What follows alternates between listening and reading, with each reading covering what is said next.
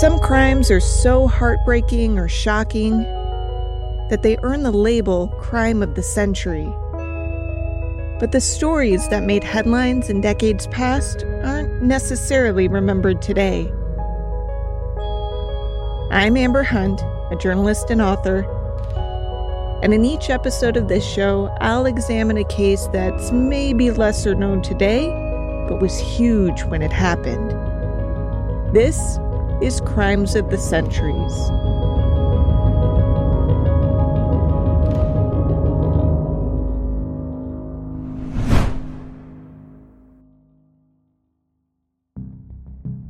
The family gathered in a modest house on a stretch of country road in Money, Mississippi, had heard rumblings that something bad might be afoot. There had been ominous warnings from others in the neighborhood that this thing wasn't over yet.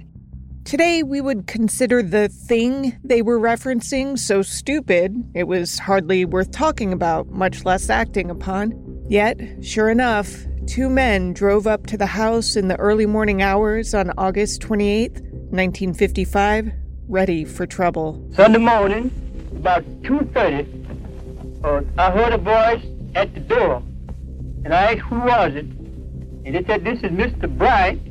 I want to talk with you and the boy. And when I opened the door, there was a man standing with a pistol in one hand and flashlight in the other. That was the boy's great uncle, a man named Moses Wright, whose life was forever altered by this overnight visit. The men weren't screaming, but their voices were firm as they pushed into Wright's house. Wright and his wife pleaded with the men to leave. They had two sons asleep in the house, as well as the 14 year old nephew being sought, and it was clear by their gun that these men weren't looking to have a calm conversation. Simeon Wright, Moses Wright's son, remembered the voices waking him up. Fear just gripped me because in my heart I said, I'm getting ready to die. And at 16, I wasn't ready to die. And I could just feel like the whole bed was shaking. And in th- these guys come with a pistol in one hand and a flashlight in the other. And for some reason, I closed my eyes and I opened them and they just passed right on by me. Went to the next room. He wasn't who they wanted. They were looking for the out of towner, the kid visiting from Chicago the one who they said had the audacity to talk smart to one of the men's wives. They wanted Emmett Till.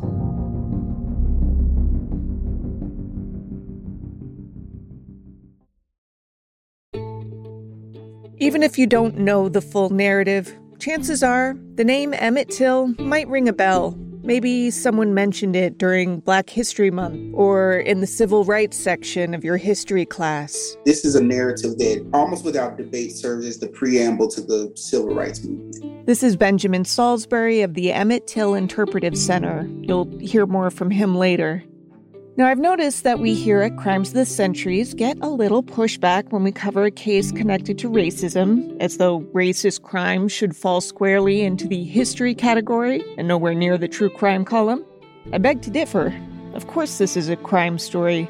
It started out as a kidnapping, then progressed to something so nightmarish that it affected the whole world. It's just that usually this tale is told in a way that, intentional or not, emphasizes the supposed reason for the crime, which isn't done in most other homicide cases, and for good reason. When you focus on the supposed motive, even to underscore how ridiculous that motive is, you're still offering an explanation for it, which teeters awfully close to excusing it. So I'm going to spend less time on the bullshit why here and try instead focus on the people this case is really about. And to do that, First, I'll back up to 1921, which is when a baby girl named Mamie was born in Mississippi. It's hard to really grasp what the 1920s must have been like for people of the time. Industry was booming, the economy seemed impervious, the influenza pandemic was over. And sure, you weren't allowed to drink booze thanks to prohibition, but even that had a workaround so long as you knew a bootlegger or two. Now, it's not to say things were idyllic by any means, especially not for people of color. There had been a rash of race riots in the so called Red Summer of 1919. Two years later, a vibrant stretch of Tulsa, Oklahoma, known as Black Wall Street, was utterly demolished in what became known as the Tulsa Massacre. Some 300 people died over a two day span. Another 800 were injured, and 9,000 people were left without homes. Segregation was, of course, rampant, either by law, mostly in the South, or by practice. But 60 years had passed since slavery was outlawed, and if you were black, you could, on paper at least, own a house and a business, even a car. Mamie was born to parents Nash and Alma Carthan, black sharecroppers. After Mamie came, Nash left Alma and the baby behind to find work near Chicago. There, he got a job at Argo Corn Products on the southwest side. The company had built a new $5 million plant in 1910 and was a huge employer where workers made things like cornstarch and cooking oil. After he settled into the new gig, Nash sent for his wife and daughter.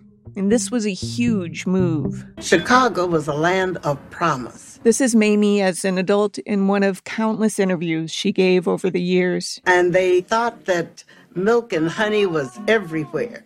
And so it was a lot of excitement leaving the South, leaving the cotton fields. You could hold your head up in Chicago. By 1930, the family had settled in a house in Summit on 63rd Place, which they shared with Nash's brother and sister in law. To give you a general sense of how things were at the time, when you look them up on the census, you see that their white neighbors' homes are listed as being worth four to five thousand dollars. Homes owned by black people are listed with values in the double digits. The Carthan home was worth $25. I don't know if the houses were the same, but the value was lower because a person of color owned it, or if those houses were significantly inferior than the other houses. But either way, it's a big discrepancy. Mamie's parents wanted what all parents want for their kids a safe home, a good education, the chance to make something of herself, and they were a bit overprotective as they tried to ensure that she got all three. The predominant goal for women at the time was becoming a wife, not a scholar, and Alma Carthan didn't want that for her daughter. So Mamie was intentionally sheltered. When she was 13, her parents divorced. The upheaval had to have been stressful on Mamie, who seemed to throw herself into her schoolwork to deal with the turbulence at home, which suited Alma just fine. Mamie wasn't allowed to date as a teenager anyway, the approach was successful. Mamie was one of the first black students to graduate from her high school in Argo. Not only that, but she graduated at the top of her class. After graduating, she became one of the first black women in town to hold a civil service job. At age 18, Mamie met a brash boxer from Missouri named Lewis Till. Her mother wasn't a fan, so Mamie dutifully broke up with the guy, but he proved to be persistent. In hindsight, this tale probably should have served as a red flag, but when Lewis learned that Mamie was on a date with another man, he showed up to fight for his woman. Mamie was overcome by the gesture. In 1940, she and Lewis married. A year later, they had their only child, a son they named Emmett Lewis. It was a very difficult birth. He was a breech baby, and they had to get him turned around and so forth and so on, which caused a whole lot of misery and pain. But the hardships of the delivery were quickly overshadowed. Emmett, who was nicknamed Bobo, was an easy baby, his mother said. He was the happiest baby in the world. It looked like he said, Free at last, I'm here, I'm free. And nothing phased him. As Mamie's mother had worried, it turned out Lewis Till wasn't the ideal husband. Mamie learned while Emmett was still a baby that her husband had cheated on her. She also learned that his violent nature wasn't restricted to the boxing ring. When she left him, it was because he had choked her to unconsciousness. She got a restraining order, which he repeatedly violated. Finally, a judge gave him a choice either serve time in prison or join the U.S. Army. In 1943, Till chose the Army. Two years later, Mamie learned by telegram that her husband was dead. He'd been executed in Italy by the US government for willful misconduct. Mamie had no idea why, but she found it curious that his death came in July, two months after the war had ended in Italy. She'd only learned the reason later when people were trying to justify what happened to her son. After her estranged husband's death, Mamie received his scant belongings in the mail. Included was a signet ring with the initials LT. Now a widow, she relied on her mother Alma to help raise little Emmett. As he grew up, it was more like we were sisters and brothers almost because my mother raised him while I went to work. So it was like he was hers and I knew I was hers. And we had fun together. We laughed together. When Emmett was six, he contracted polio, a disease caused by a virus that once was common in the US, but isn't anymore thanks to vaccines. When Emmett caught it, the vaccine was still about eight years away. The illness can damage motor neurons within the spinal cord and brainstem. In Emmett's case, that translated to a persistent stutter that he just couldn't shake. But it didn't seem to bother him. In fact, nothing seemed to. He was a center of attraction. This is his cousin, Wheeler Parker Jr. He loved pranks, he loved fun, he loved jokes, you know, he just was there in the center of everything. Never had a dull day in his life. I mean, this guy is full of fun. I remember saying to myself, I sure hope he doesn't do anything silly or crazy because he loved to make people laugh. No doubt you have a friend who cracks jokes at everything, so much so that you worry they'll get you into trouble. For the record, I have no such friend because it's me. But Emmett was one of those friends. Emmett was mischievous. He liked to play and he had no sense of danger. This is another cousin, Simeon Wright. Everything was funny to him. And uh, he shot some uh, firecrackers within the city limit, which was a no no. He didn't do things like that, but to him, that was funny. Now, for the most part, this wasn't a problem in Chicago. Sure, Emmett sometimes got in trouble for saying something smart or seeming disrespectful or shooting fireworks, but he was always forgiven because it was never mean spirited. He was silly, aiming for laughs. Who can stay mad at that?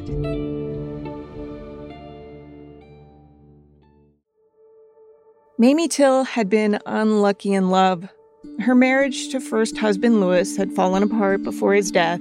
In the early 1950s, she remarried a man named Gene Bradley, but a few years into that marriage, she learned he was seeing other women, so she piled his clothes on the lawn and filed for divorce.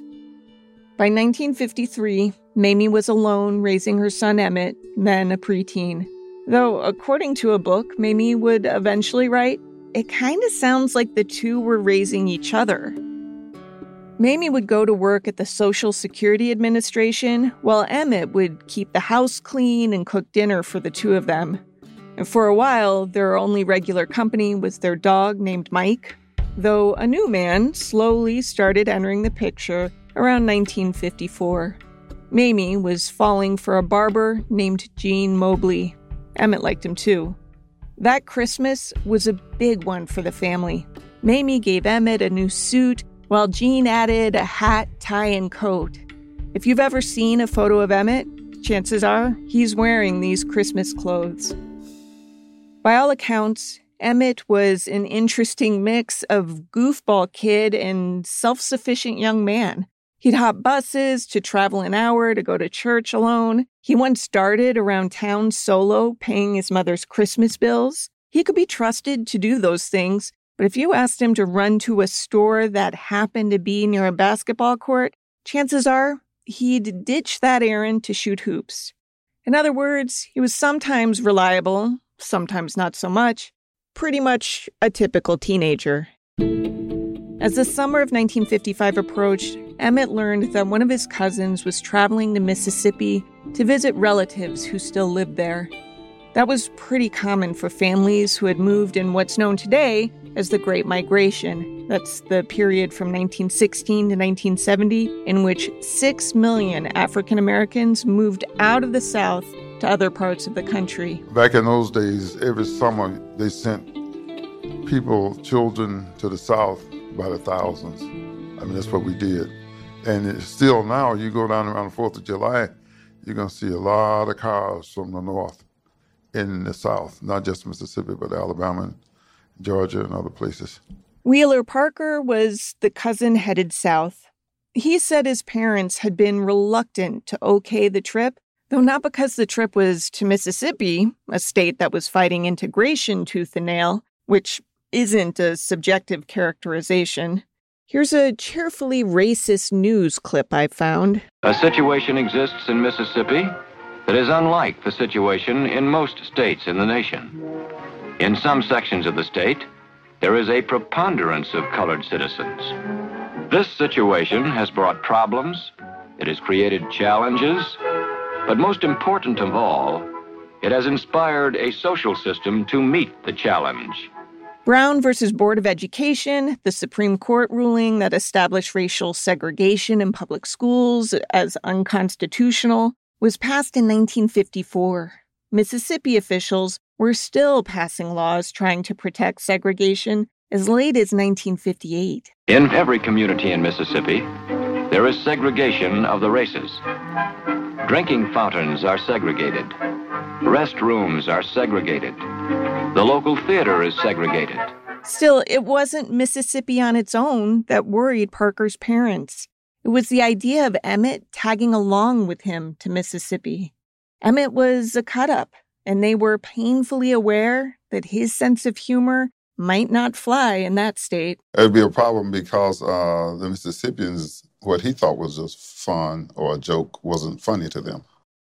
In later interviews, Mamie would talk about how foreign the idea of racism was to her as a child, and then later to her son. And that's not to say they never experienced any, but Mamie's parents had sheltered her from the worst of it. And again, this was Chicago. Mm. Progress was slow going, but it was measurable in Illinois. Employment discrimination had been banned in 1933 housing discrimination in 1953. In short, there were racists, but they were being challenged, and bit by bit, the courts were upholding those challenges. I mean, that's the world she lived in, and the world in which she raised her fun loving son. The South might as well have been another country altogether. Jim Crow laws were rampant, and this went far beyond separate water fountains and seating sections, though that's all bad enough. In Mississippi, it wasn't just illegal for a white person to marry someone with one eighth or more quote unquote Negro blood, but it was illegal to publish or circulate written material promoting the acceptance of interracial marriage. And these were just the codified rules. There were tons of unwritten ones, ones that people were outright killed for supposedly violating. After all, Mississippi led the nation in lynchings. Following these rules wasn't optional for those who lived there, it was literally a life or death matter. That's why Emmett Till's cousins were so nervous about him coming to Money, Mississippi. So Mamie had a heart to heart with him before he left. She told him, If you're accused of something, don't argue, don't fight, stay safe. Remember, you're not in Chicago anymore. On August 21st, 1955, Emmett and Wheeler arrived in Money, Mississippi to stay with Moses Wright, their sharecropper great uncle. He's sometimes called Mose without the ending S, but according to the documents he filled out himself, he was Moses and one of his children was Mose. Anyway, when Emmett arrived, it was cotton harvest season. I wasn't old enough really to pick cotton. Emmett wasn't either. So we just played around in the field most of the time. Now, if you're not familiar with sharecropping, it went like this. After slavery was outlawed, former slaves were looking for work and former slave owners were looking for workers. So they devised a system that looked awfully similar to the old ways. Workers, often black, would live on land owned by someone rich and usually white. In exchange for being able to live on and harvest said land, the workers paid the plantation owners with a share of the crop they harvested. This was legal because the workers didn't have to stay there. They were free to leave. In theory, anyway. Shady landlords, of course, figured out ways to ensure that their workers stayed indebted to them. They also back laws that sometimes made it illegal for sharecroppers to sell crops to anyone but their landlords. There's a reason PBS has a program about sharecropping titled Slavery by Another Name. But Wheeler, speaking as an adult in an oral history, remembered those times fondly because the memories he had weren't tainted by what picking cotton would come to symbolize. He was just a kid outside, playing with his cousins. It was a wonderful time, you know, just didn't know anything else. I tell people, I say, I love picking cotton. I love the country. They say, you didn't know any better. so I didn't stay there long enough. On August 24th, so just three days after he arrived in Mississippi, Emmett and his cousin stopped by a store called Bryant's Grocery and Meat Market from a newscast. Most of the customers at this store were black workers from nearby cotton plantations.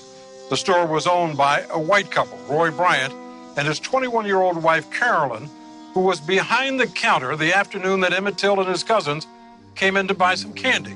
Wheeler went in first and bought something or other. Years later, he wouldn't even be able to remember what. And Emmett went in after him. That's when they sent me in to make sure that he didn't say anything out of line. If Emmett had said anything before Simeon Wright entered, no one let on. According to a woman interviewed in 2005 by filmmaker Keith Beauchamp, he asked for 10 cents to get 10 cents worth of bubble gum. He put the money into her hand, just like that. And she jerked her hand back.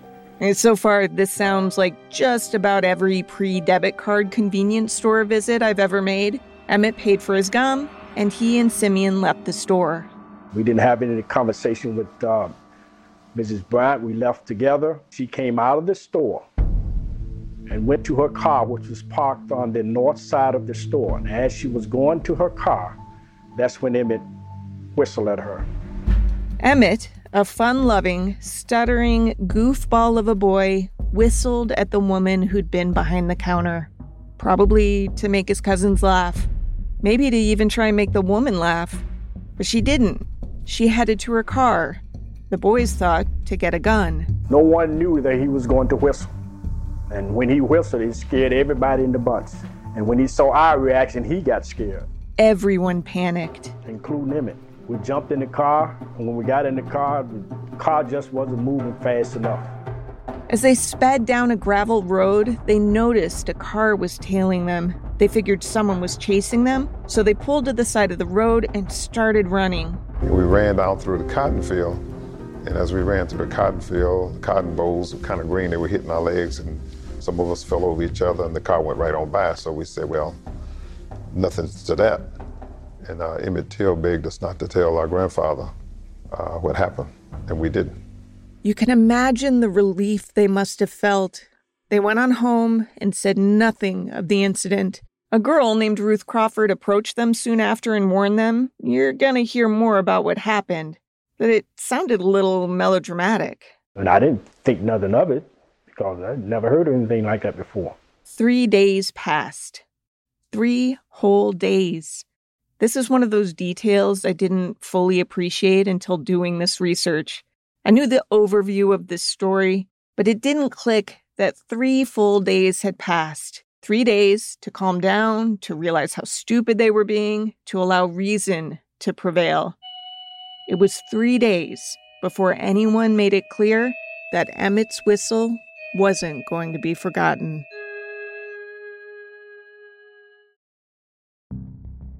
It's not totally clear when Carolyn Bryant told her husband about the teenager who had whistled at her as she walked out of the couple's meat market on August 24th, nor is it clear precisely what she told him he did. What we do know is that in the middle of the night on August 29th, Roy Bryant and his half-brother J.W. Milam showed up with a 45 caliber handgun to Moses Wright's house. I woke up and I, I, I, looked. I saw two men standing over the bed with the one had a gun, which was J.W. Milam. I saw uh, Roy Bryant. They ordered me to lay back down and go back to sleep, and they ordered Emmett to get up and put his clothes on. And my mother was pleading and begging with him not to take him. My dad was pleading with him. And, and my mother then at that time offered uh, to give them money to leave uh, Emmett alone. And Roy Bryant kind of hesitated, but J.W. Milam, he, he didn't hesitate at all. He didn't even think about taking money. He came there to take Emmett, and that's what he proceeded to do. Then, just 16, Wheeler Parker said he heard one of the men ask Emmett if he was the boy they sought, to which Emmett said, Yeah. The man replied, You say yeah again, and I'll blow your head off. Then Moses asked where they were taking Emmett. Roy Bryant replied, Nowhere if he's not the one who did it, which is a bit odd since Wheeler had heard Emmett cop to it himself.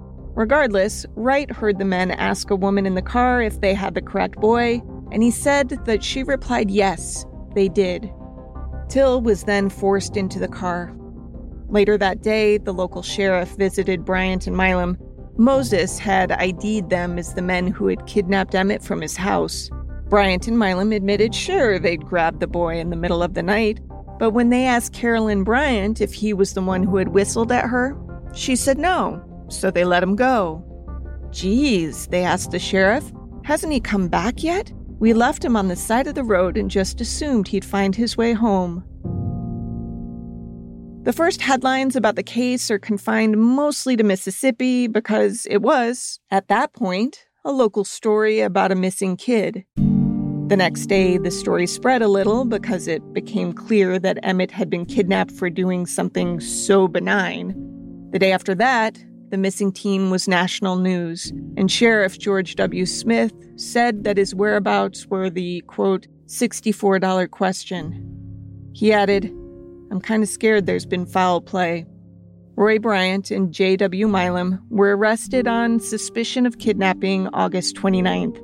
They maintained they had no idea what happened to Emmett Till. On August 31st, 1955, three days after he'd been abducted, Emmett Till's mangled body was found by a boy fishing in the waters of the Tallahatchie River not far from Money. The condition of the body was so horrifying he couldn't immediately be identified. Moses Wright was called and asked to try. He managed to because on the corpse's hand was a signet ring with the initials LT. It was the ring the military had mailed Mamie after Lewis Till died in 1943. Emmett had been wearing it. Mamie, who by then knew her son was missing, got the call she'd been dreading at 9:30 a.m. on a Sunday morning. Now I'd mentioned earlier as Sheriff Smith. He was in Leflore County, where the kidnapping occurred. The body was found in neighboring Tallahatchie County. The sheriff there was a guy named H.C. Strider, who immediately tried to argue that the corpse found wasn't Emmett at all. To get a sense of him, here's an interview clip from the 50s. We went ahead and bleeped out the N word because screw this guy. We never have any trouble until some of our southern go up north and NAACP talks to them and they come back home. Strider said the body recovered from the river wasn't Emmett's, that it belonged to an adult. He'd even go on to testify to this. He told reporters that he was sure Emmett was alive and well living with relatives in Detroit. The murder story had been concocted by the NAACP to make Mississippi look bad. If there's a hell, I hope Strider has a front row seat. Benjamin Saulsberry, whose voice you heard earlier, is a much better person than I am. About Strider, he simply said, You know, he definitely didn't exhibit, I think, the best version of himself. Of course, the body was Emmett's. Swollen and bloated, he had clearly been dead for days. A 125 pound cotton gin blower had been tied to his neck with barbed wire in an effort to sink him to the river's bottom, but his feet had floated to the surface. Sheriff Strider knew that the condition of the body would cause an uproar. Sheriff Strider wanted an immediate burial because he knew that it wouldn't be good for the state of Mississippi for people to see what had happened to Emmett Till. And the only way you could stop people from seeing was to bury it. I mean, get it out of sight. I don't know what authority he had to bury my son, but he took that authority. Mamie fought this and managed to get the burial stopped. Emmett's body was returned to Illinois, where his mother insisted she looked at what remained of her only child. What she saw barely looked human. Instead of describing the infamous sight, I'll explain what's believed to have happened to Emmett to cause the injuries. He was beaten so viciously that all but two of his teeth were knocked from his head. One eye had been knocked from its socket and was resting on his cheek. It appeared he'd been choked by the way his tongue bulged from his mouth. After all that, he was shot through the head. Everyone assumed Mamie would keep his casket closed, and if she had, her son might have been quietly buried and thus been little more than a footnote in history. But because she insisted that he be put in a box beneath glass to keep people from both touching and smelling him, he instead became a catalyst. Some 50,000 people, nearly all of them black, turned out for Emmett Till's funeral in an enormous public display of grief and solidarity. And when you read the news stories of the time, they're pretty telling. Early on, it's reported that Emmett had whistled at a white lady, which is, as far as we know, the truth. That's what witnesses have said from the beginning, that he just whistled. But as the days pass, the story shifts to be that he insulted the woman. By the time Carolyn Bryant would take the stand, the tale would be that he'd put his hands on her while saying vulgar things. Of course, that's bullshit. Emmett had a severe stutter that would have made it hard for him to say anything, much less the strangely mature words that Carolyn put in his mouth.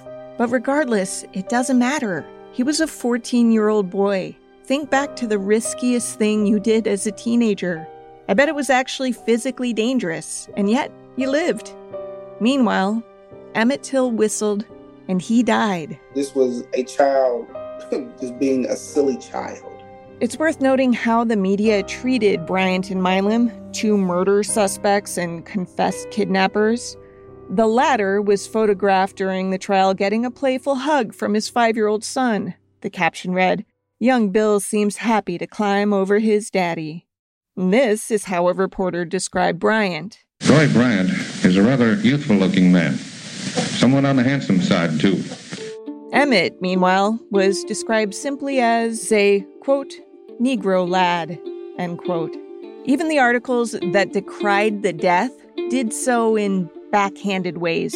Newspapers ran editorials that said, hey, this is awful. This isn't what Mississippi is about. And then the columns would go on about how, yes, we want segregation, but it needs to be done peaceably. So, you know, racism's okay, but geez, folks, you gotta stop short of murder.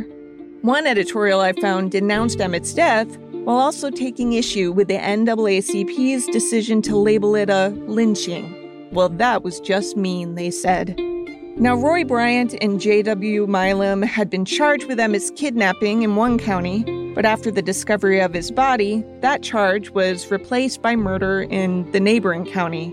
The state appointed a special prosecutor to handle the case. They did willfully, unlawfully, feloniously, and of their malice forethought, kill and murder Emmett Till, a human being. The legal system promises expediency, which nowadays would make anyone charged with a crime chuckle because, good God, is the system slow? But it used to move faster, especially when officials wanted to sweep a crime under the rug. Five weeks after Emmett's death, an all white, all male jury heard the case against Bryant and Milam. They heard testimony from two black witnesses, one man, one woman, who said they saw four white men carry Emmett's corpse into a plantation barn a few hours after the kidnapping. Two others were supposed to testify, but they strangely disappeared before trial. They reemerged afterward and explained that Sheriff Strider had put them in jail under assumed names. After an hour's deliberation, the jury acquitted Bryant and Milam of murder on September 23, 1955. It's all over. Roy, how about you? I'm just glad it's over with. J.W.? I am too. Mrs. Bryant, uh, Feel fine. how about you, Mrs. Milam? Did you expect this verdict? Well, I was hoping for it. Mamie made headlines for her calm, collected condemnation of the verdict. What I saw was a shame before God and man. And the way the jury chose to believe the ridiculous stories of the defense attorneys. I, I just can't go into detail to tell you the silly things, the stupid things that were brought up as probabilities, and they swallowed it like a fish swallows a hook. Just anything, just any excuse to acquit these two men. The next month, a couple of senators leaked to reporters that Emmett's father, Louis Till, had been executed by the U.S. Army. The Tills knew that, of course, but they hadn't known why, at least not in any detail. All the telegram had said was that he'd displayed willful misconduct. It turned out he'd been accused, along with another officer, of raping two women and killing another. He denied it, but was found guilty and hanged. In a strange twist, the American poet Ezra Pound had been a jailmate of Till's and had mentioned his hanging in one of his poems. This revelation was like Christmas for people who had wanted to believe that Emmett got what was coming to him because now they could say, see, he was destined to turn out just like his rapist dad, which is, of course, ridiculous. That news story broke in October. The next month, a grand jury was asked to weigh whether Bryant and Milam should be tried for kidnapping, a crime they'd readily admitted to two separate sheriffs. The jury declined to indict them. Two months after that, Bryant and Milam sold their story to Look magazine for $4,000. Through that story, they confessed outright to killing Emmett Till. They'd intended to whip him, scare him straight, something like that. But he didn't react the way they thought he should. He was defiant, they said, his mother had told him before he left Chicago to bow if he had to, to avoid wrath from racist whites in Mississippi. But if Bryant Milam were telling the truth, he didn't. Maybe his conscience wouldn't let him. They beat him and beat him and then finally shot him. That night, they burned his clothes and had the nerve to complain that his shoes took a long time to incinerate. Now, Benjamin Saulsberry, whose title is Public Engagement and Museum Education Director at the Emmett Till Interpretive Center, but who emphasized that this is his personal opinion, doesn't think Bryant and Milam were truthful when saying Emmett defied them. I say that because there's nothing stated in that in that confession about the abduction that took place in the home, a home where other folks were there, and he complied without any real resistance. So how and where does this, you know, otherworldly bravery kick in when he's miles away from from from his family or folks that he know or from what he would believe to be a safe place? Now when he's in imminent danger, he now has this, you know, just unbridled whatever to stand against them. Like it goes against science. If you think about it, Emmett's immediate reaction after seeing his cousins react to his whistle wasn't to fight back, it was to run. He saw their faces and the gravity of what was at stake hit him, and that's why they fled. That's why, when they thought they were being chased by a car, they hopped out and ran through a field until they were out of breath. It's why Emmett begged his cousins not to tell their parents what he had done. He must have been terrified. Regardless, Bryant and Milam kept complaining about Emmett for the rest of their lives. After confessing the crime, they were shunned by many who had supported them, people who had apparently bought their story that they'd merely nabbed Emmett and let him go unharmed. At one point, Bryant told an interviewer that Emmett Till ruined his life. Anyway, both Bryant and Milam are dead now. They both died of cancer in 1980 and 1994, respectively. The case from time to time has been resurrected over the years. In fact, it had technically been open when I started writing this episode. The Justice Department reopened the case in 2017 after a book was released quoting Carolyn Bryant as saying she made up some of the allegations against Till on the stand, specifically that he'd grabbed her hand and made an advance. But on December 13th, 2021, the Justice Department officially closed the case, even though witnesses have come forward saying that Milam and Bryant weren't alone when they killed Emmett. We know that they weren't the only two participants. We have good reason to believe that anywhere between four or possibly as many as seven people like a literal gang of adult men, murdered a child and or witnessed or participated to some extent or another in the torture and murder and brutalization of, of this child. Till relatives have long said that as long as someone is alive to prosecute, they want to see it done. They want justice. And some certainly are still alive.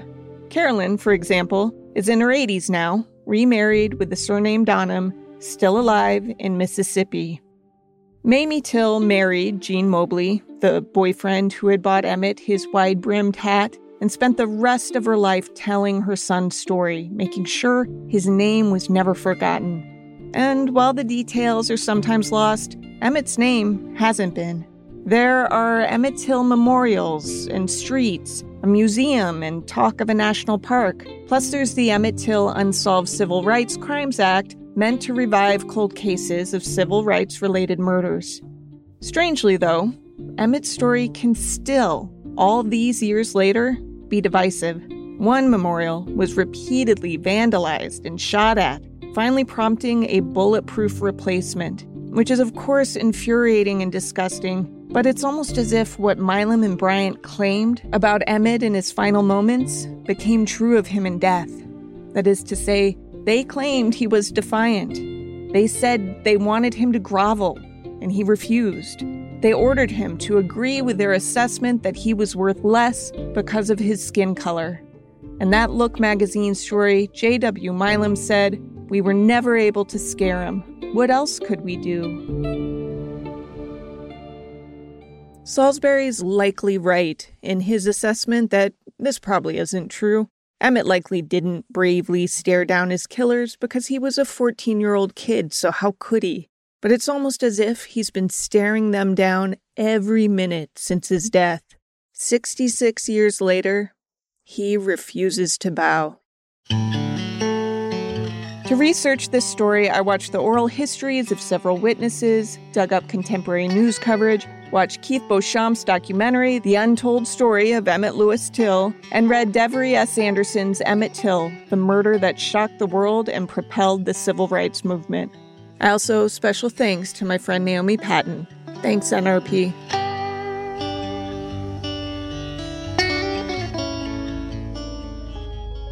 Crimes of the Centuries is a production of the Obsessed Network. To learn more about its shows, go to obsessednetwork.com. This case was researched and written by me, Amber Hunt, and produced by Garrett Tiedemann. Steve Tipton edited the script. Original music is by Bruce Hunt and Andrew Higley. Other music comes from Blue Dot Sessions and Universal Music Productions. If you like us, help us out by rating and reviewing us on Apple Podcasts. For more information or to recommend a case, go to centuriespod.com. On Instagram and Twitter, we're at centuriespod, and check out our Crimes of the Centuries podcast Facebook page.